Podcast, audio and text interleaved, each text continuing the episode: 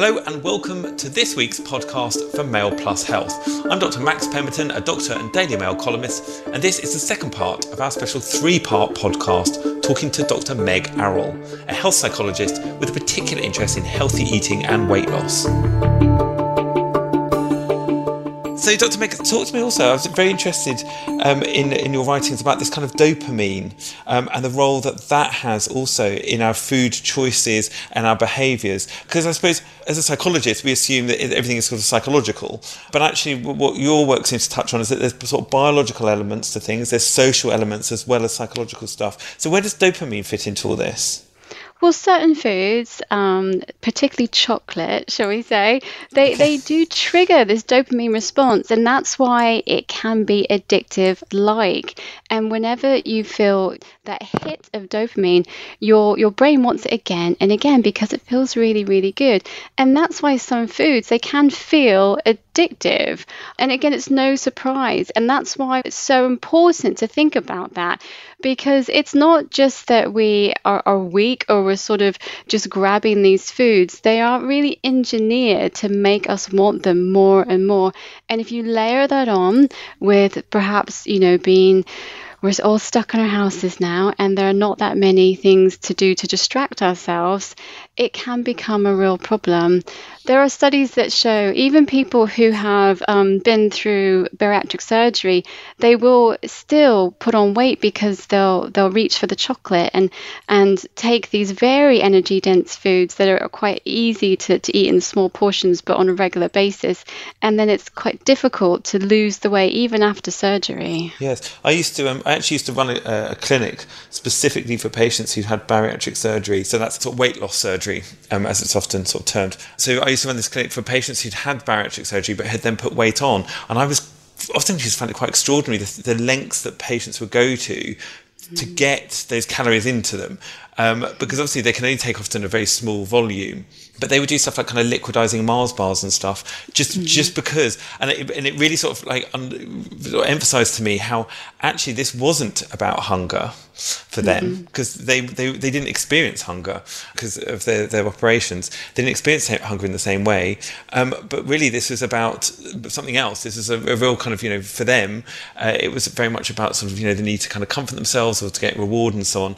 Um, and I was always routinely surprised by how many patients um, we would see. And it's made me sort of quite wary around bariatric surgery because I think it's it's something that patients don't talk about and, and, and it isn't explained to them that actually many overweight patients, it's it's it's not about the fact that they're just hungry and they're eating too much. It's about the fact that their emotional relationship with food um, it needs to be looked at. No, definitely. And did you have a health psychologist on your team? We didn't. Unfortunately, we didn't have a health psychologist. We had a psychology group, but again, interestingly, it was very hard to get patients because we would we would also screen them beforehand before they had bariatric surgery. That was also mm-hmm. part of what our service would do. Um, and that was done, I would do that along with a psychologist as well. There's a couple of us that used to do it. And actually, it was very hard to try and convince patients maybe you don't you shouldn't have surgery. Maybe actually what you need is psychotherapy to explore your relationship with food. Lots of hmm. patients were like, no, no, I want a quick fix. That sounds like too much hassle, basically. I mean, they never quite said it like that, but that's the sort of sense you get from them. And then very tragically, you'd often see them come back sort of, you know, two, three years later, um, saying, actually, do you know what? I think maybe you were right. And now I do need some help because this, this hasn't actually either it hasn't quite worked in the way that I thought it would, or actually it hasn't really resolved the problems that I now realise I had. No, absolutely, and and I think sometimes desiring this quick fix is is is really difficult for people because psychology and psychological work is basically like physical fitness. So you could buy that gym membership. If you never went, you're never going to sort of increase your physical fitness. It's the same with our minds. And actually, we do need to do that psychological work. It's really important, but it's absolutely worth it. But and again, I suppose it comes down to those kind of messages, the complex messages that we're, we're receiving.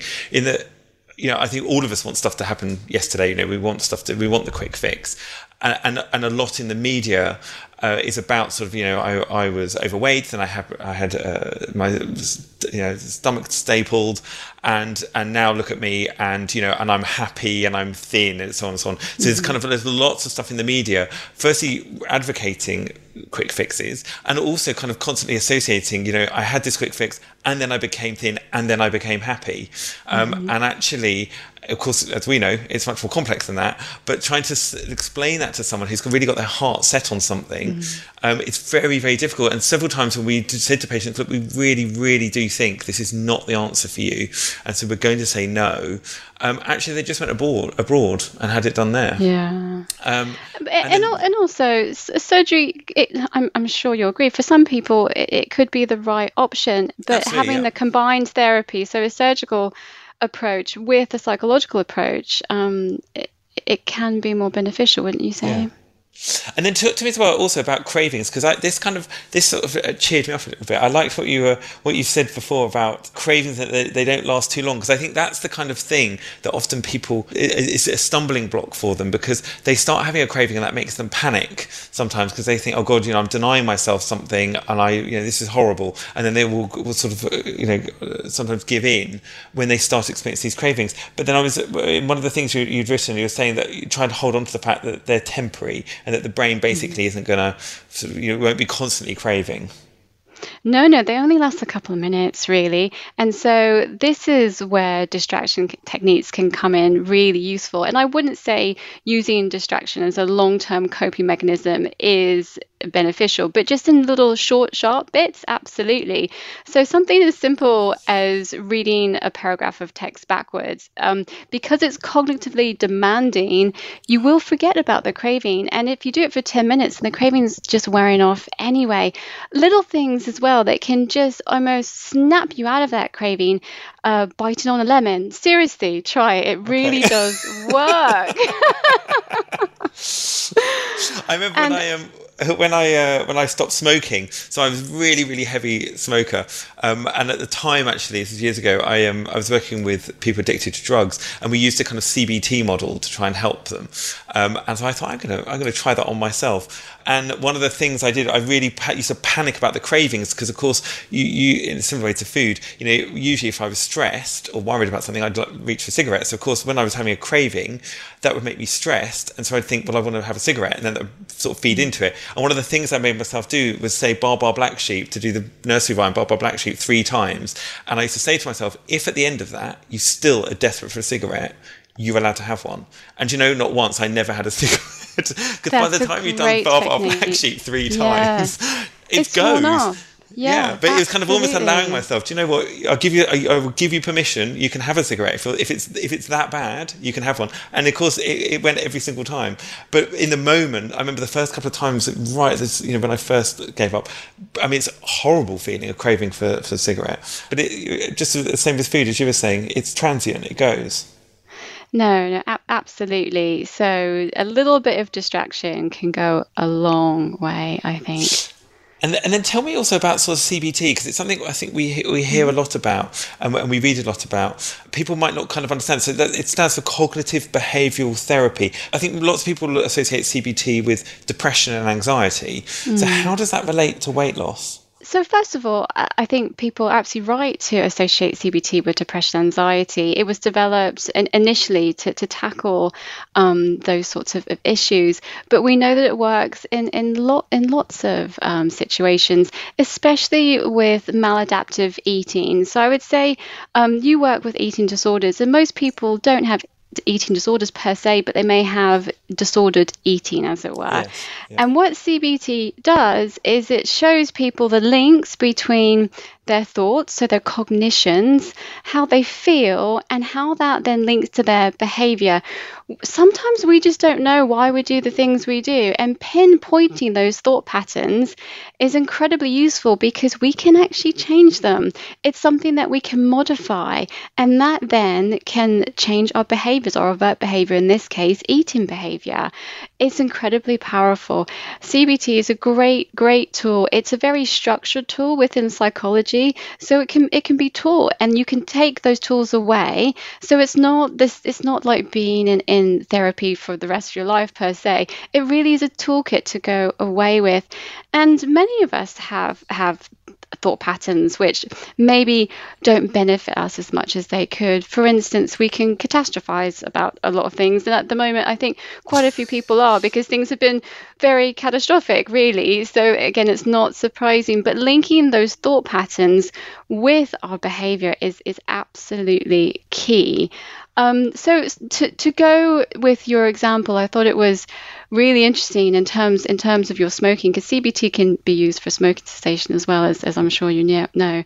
And so you were distracting yourself for for a time because otherwise if you told yourself okay you're not allowed to ever have a cigarette that is just such a, a polar type thought that you would your little rebel your internal rebel would jump in and say well no i want one. I deserve one.